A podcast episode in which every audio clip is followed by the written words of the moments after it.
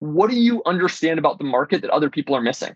That's your message that's interesting. That's where we're going to get PR. That's where we're going to get resonance is like, what do you corely understand that differentiates? And I think that really ties into podcasts.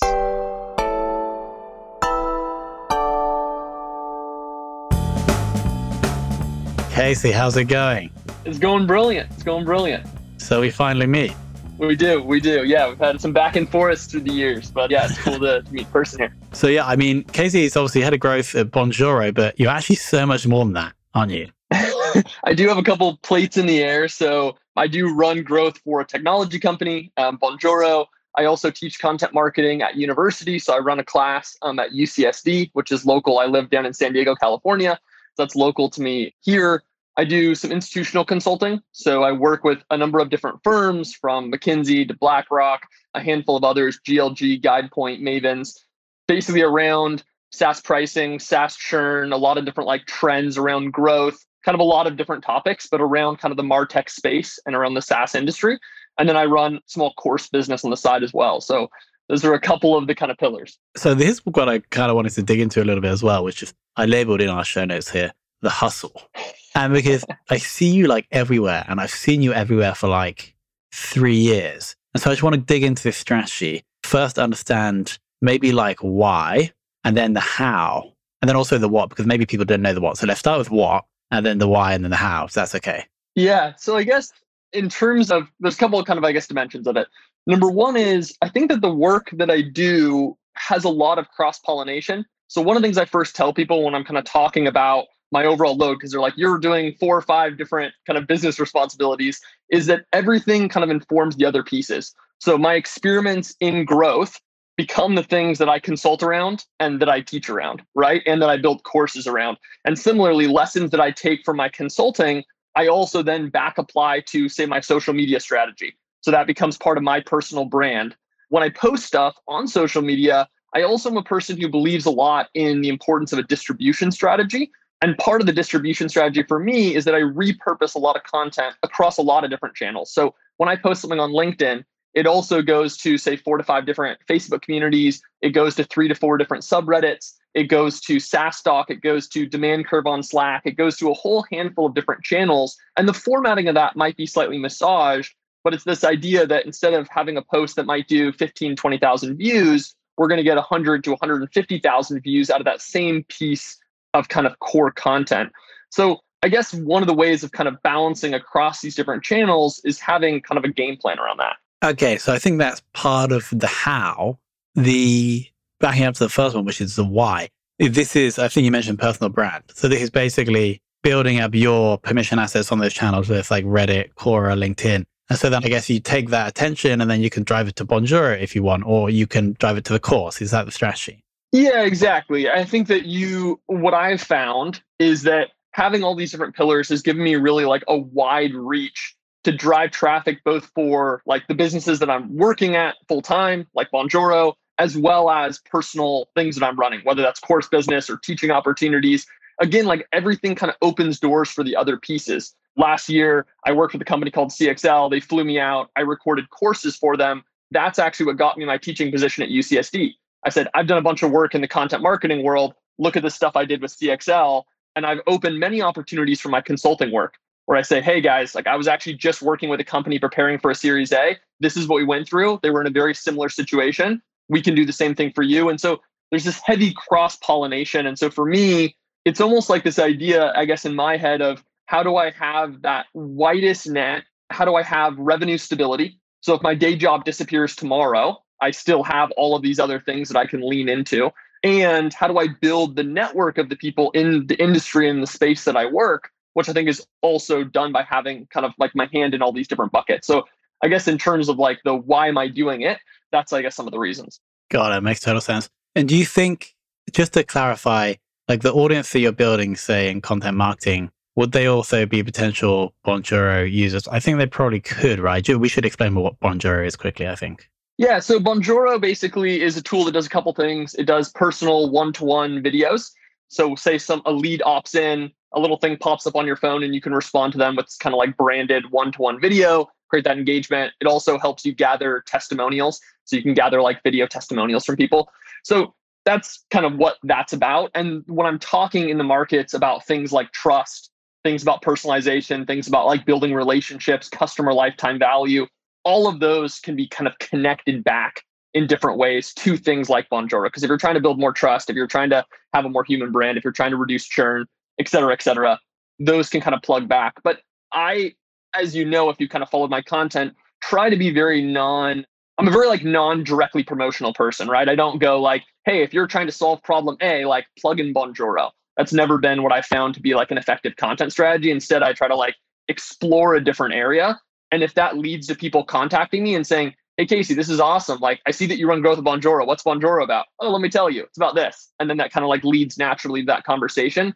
So a lot of times I'll find like this happened. There was a Facebook community, I think it was called Nothing Held Back. Haven't been super active recently, but I started posting just a bunch of stuff about my consulting work and got hundreds and hundreds of inbound messages from people that were just like, tell me more about what you do, what's going on. The most that I've ever gotten from any community about like a big margin.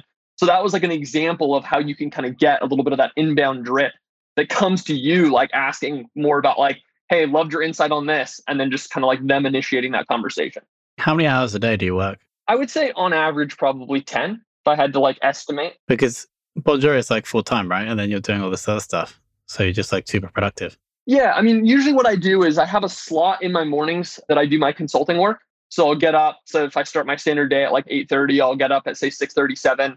I'll start the process of doing some of my consultant slots in the morning. And then after work is usually when I will check over course business stuff. I'll have open office hours um, for my university class, which is only held, which is only twice a week.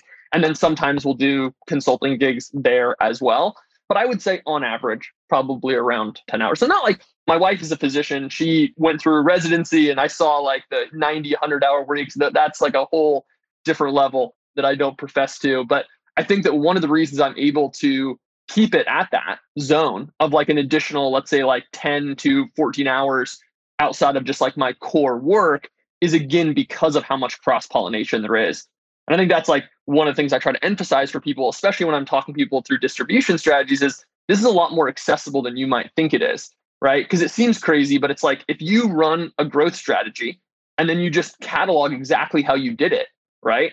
Then it's like I can take that and I can make a course out of that. I can take that, I can make a lecture at university out of that. I can take that and I can shop that for a talking appearance and say, hey guys, this is the exact structure. If you want me to walk through that with your community, they're like, yeah, that sounds awesome. So there's all these kind of possibilities from just taking that one experience and then leveraging it widely. Makes sense. So where do you think this ends up in like five years? You're just going to have a shed load of attention and then you can do whatever you want. Yeah, I mean, it's a good question.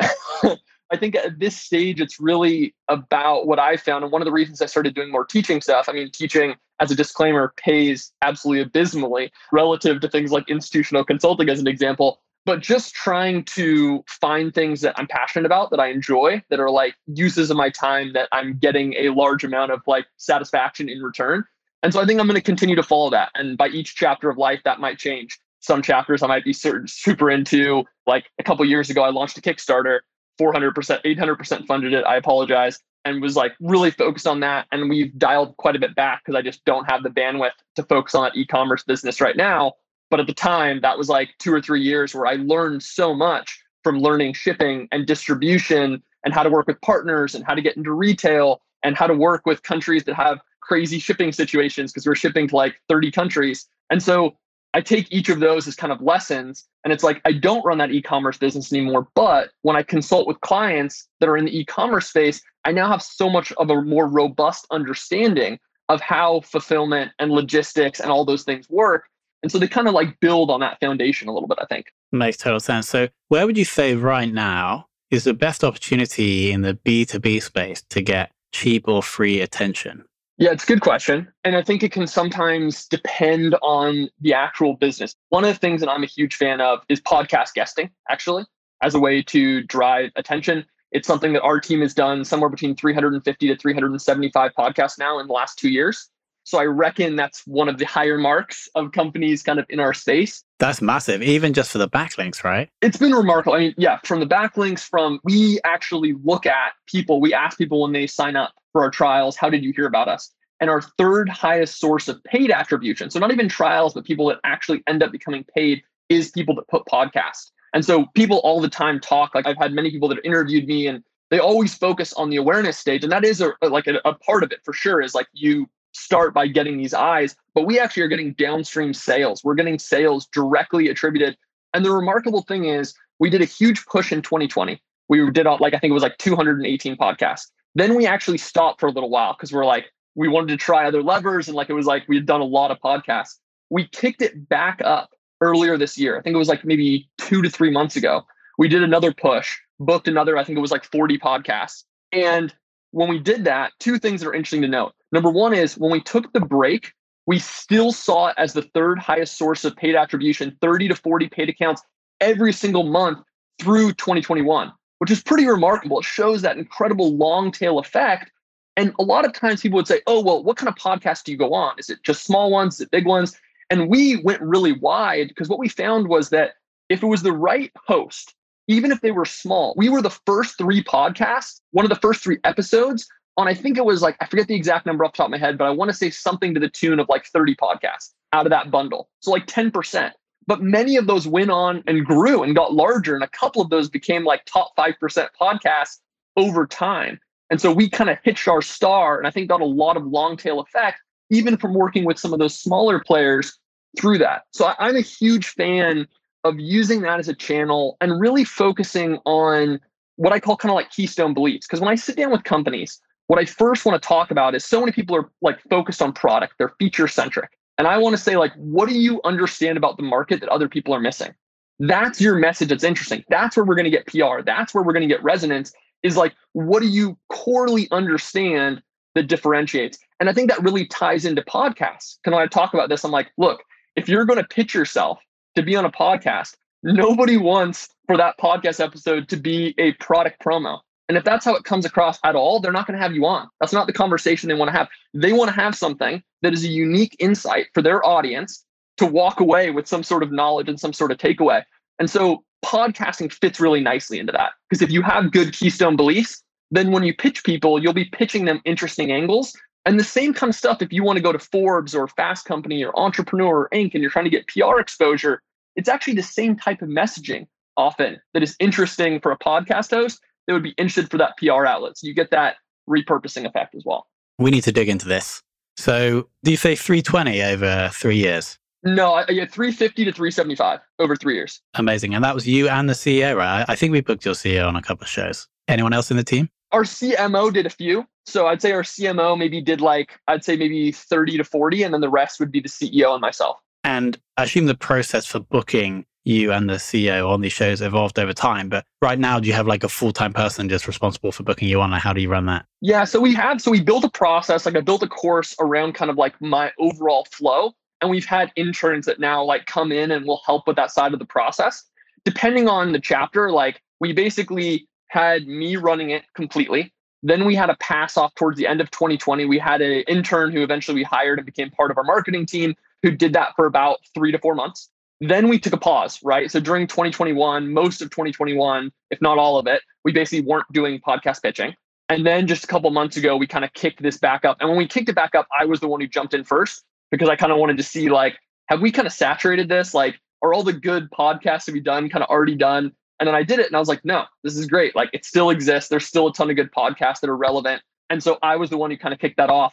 If we're to continue with it, I think that we'll definitely do another pass off situation and have someone follow that. It's a, I definitely think you can create a process and you can have someone follow it. I will note there is some nuance to, there is a little bit of benefit to when I look at a podcast in the B2B SaaS space, almost always I recognize guests. And so it really helps because I can hop in and I can say, oh, you know, it's really interesting. Nick Mehta, who's from Gainsight, I actually had him on my podcast, CLTV University, three months. And I get that like personal hook that is a little bit harder for like an outsourced person to do.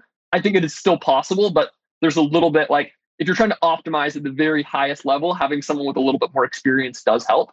But yeah, that's kind of how we run that or how we have run that. So we're going to customize the outbound email. We're also going to give the, and I wrote this down in terms of topics, we're going to share what we believe the most people in the market don't believe. And so something different to cover. And then are you like guaranteeing any promo? Are you like, I'll share on my LinkedIn or do you put anything else in that pitch? Yeah, absolutely. So here's how I kind of think about. I'll walk you guys just very quickly through kind of the process that I like to use. So first, I use a platform called Listen Notes. Um, there's a couple other. You can do it on SparkToro and a handful of others. The key is you need something that I think gives you contact information because I find that it's much easier when you have contact information to really have a robust pitch versus going to LinkedIn. You're limited to 300 characters, whatever else. So let's first find a system that helps you do that. And if it has good filters and ability for you to sort by different topics, that's great. Okay, so that's number one. You find the people that are relevant. Then I like to always open with a personalized hook. So something that basically references, like I kind of mentioned a couple moments ago, like an episode. You watch through an episode, you have some feedback. You say, hey, I really like when you guys were talking about Facebook ads and this or this or this. I've actually had an experience, blah, blah, blah. You have that personal hook. Now, I want to tell people don't just write an intro that says, hey, love your podcast, been following for whatever amount of time. People see that as BS. They get a ton of pitches that just say, like, love your podcast. Make sure that you actually have something that shows that you've done at least a bare amount of diligence to understand. So that's number one is a hook.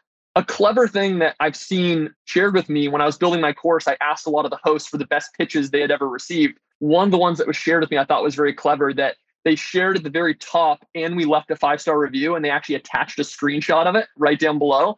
I thought that was really smart because one of the things that every podcast host out there values is getting reviews. And so right off the bat, you're showing I'm adding value to you. So that's the opener, right?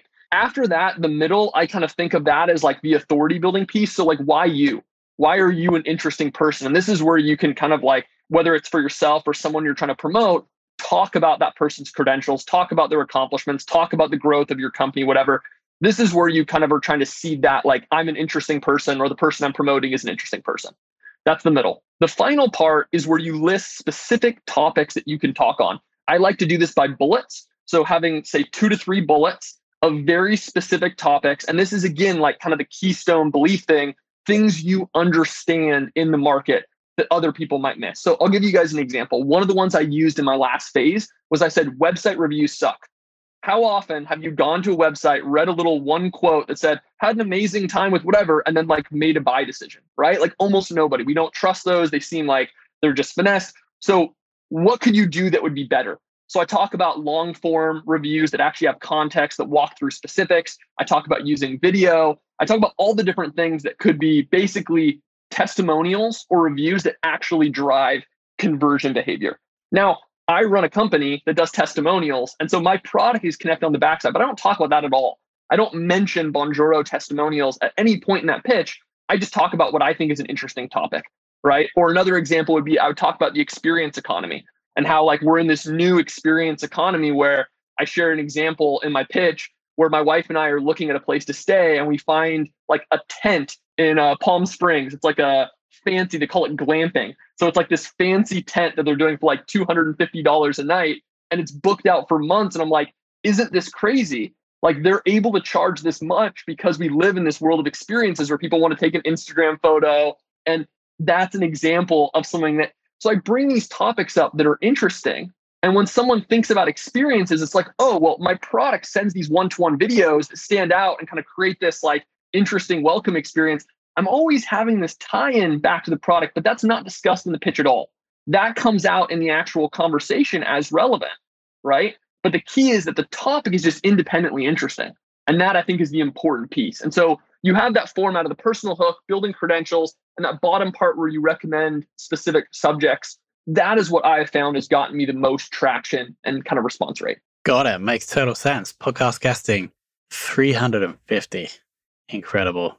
Really incredible. So moving on, after podcast guesting, what would you say is the second best place to get cheap slash free attention in the B2B world? Yeah. And the reason I'm, I'm kind of like hedging or hesitating slightly is I always try to be really candid with people. Like so many different channels can be so tied in to your niche and your specialization, right? So sometimes it's like a situation where a company with like a really high average contract value that has like a really complex kind of model is going to thrive on completely different channels than another one. So that's why I hedge a little bit. But one that I think is interesting for people to look at because it's a little bit under, I think, given attention is Quora.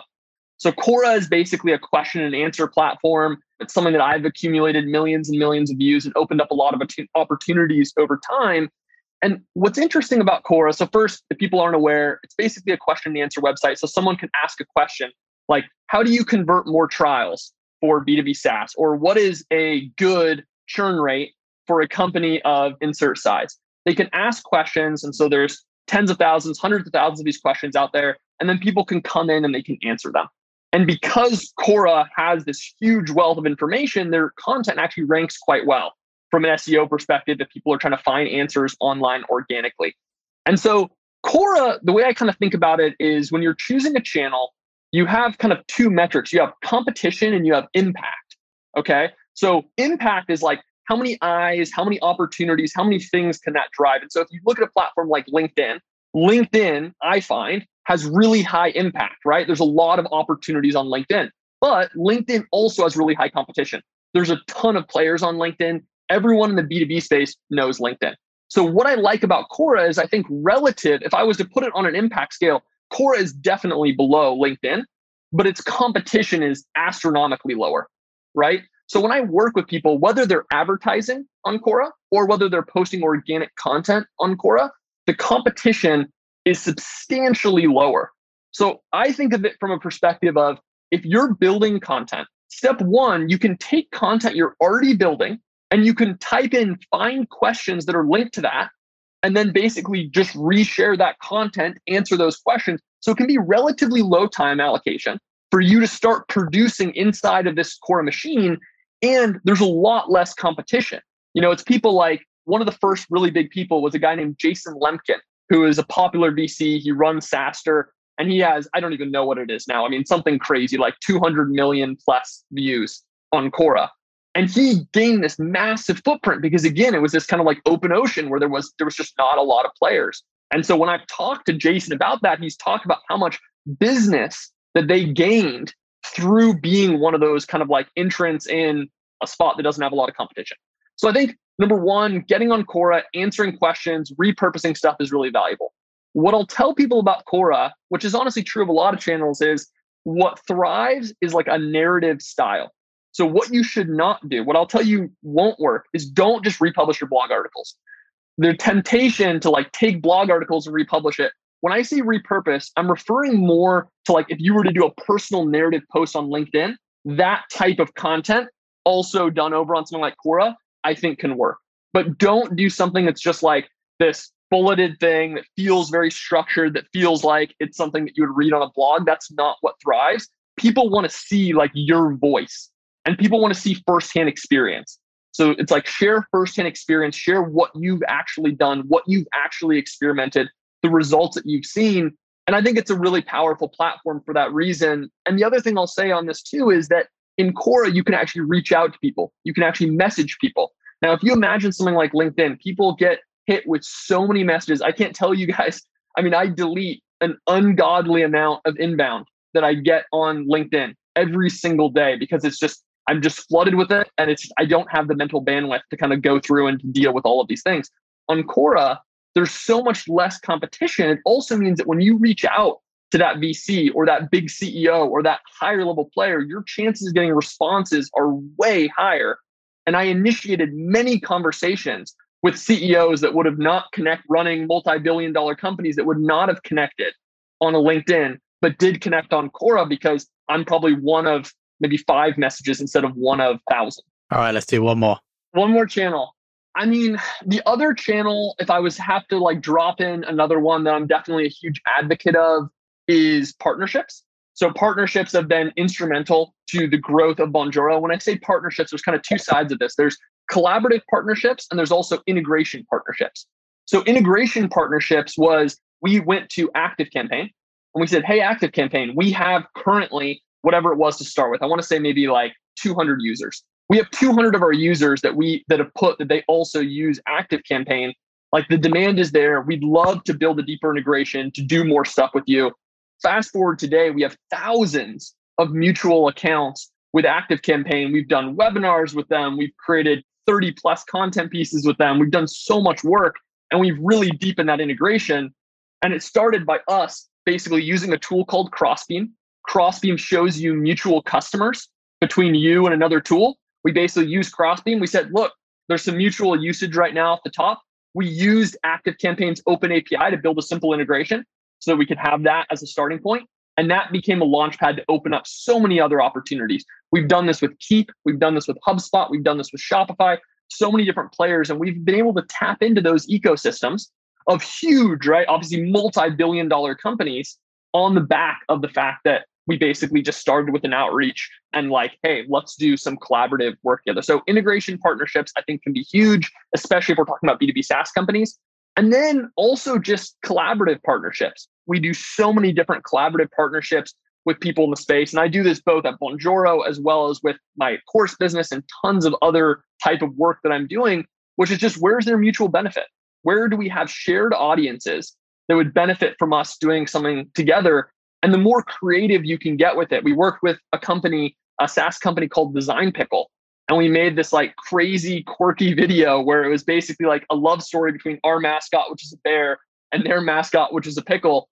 And it's the silliest, weirdest thing you could imagine. But the reality was they had a certain competency, which is they had an amazing video team. So they had costumes, they had production, they had a whole scripting software. And my background is like, I'm a storyteller. I like telling stories. And so for me, it was like, this is a perfect fit. They have the ability to execute on that story. I have the background in writing the story. And we teamed up and did a really successful collaboration that drove a ton of eyes. So I would say that if people are looking for a channel, look for, and this kind of actually feeds to everything we've been talking about before, look for this concept of amplification. So look for this idea of how can I take this core message that I have and get it in front of substantially more people? Right? When you're guesting on a podcast that has 20,000 listeners, you're amplifying your message, right? When you're going on Quora, LinkedIn, or these different channels, you're getting access to this network. And again, there's this amplification effect. So I think many people start and they're kind of trapped within their own ecosystems, their own blog, their own email newsletter, their own pieces. And I think it's super important to have that amplification. To me, when I look at it, it's like you want to have, when you build your own asset, right? Like, let's say, as an example, you build your own podcast. Super important to have your own assets. That asset will take time for you to realize, right? When you want it to be like an amazing top 1%, that might be three years, right? For you to build that up. So you should do that because you want to have control over that asset. But if you're looking at this quarter, how do I maximize return for this objective? You also want to be looking at those amplification opportunities. So I think it's kind of having this healthy balance of both helps you hit your growth milestones in the best way. There we go. Nice. The three cheapest ways to get attention in B2B. Casey, thank you so much. As I said at the start of this episode, I appreciate the hustle. I love seeing you everywhere and I look forward to seeing you everywhere more. We'll link to everything you mentioned along with all of the projects below, but of course, people can search Casey Hill in LinkedIn, follow you there. They can go to bonjoro.com, I believe. Yep. Exactly, yeah. But then we'll link to courses, etc., all below in the show notes. But Casey, thank you so much for coming on. Thank you for having me, Tom.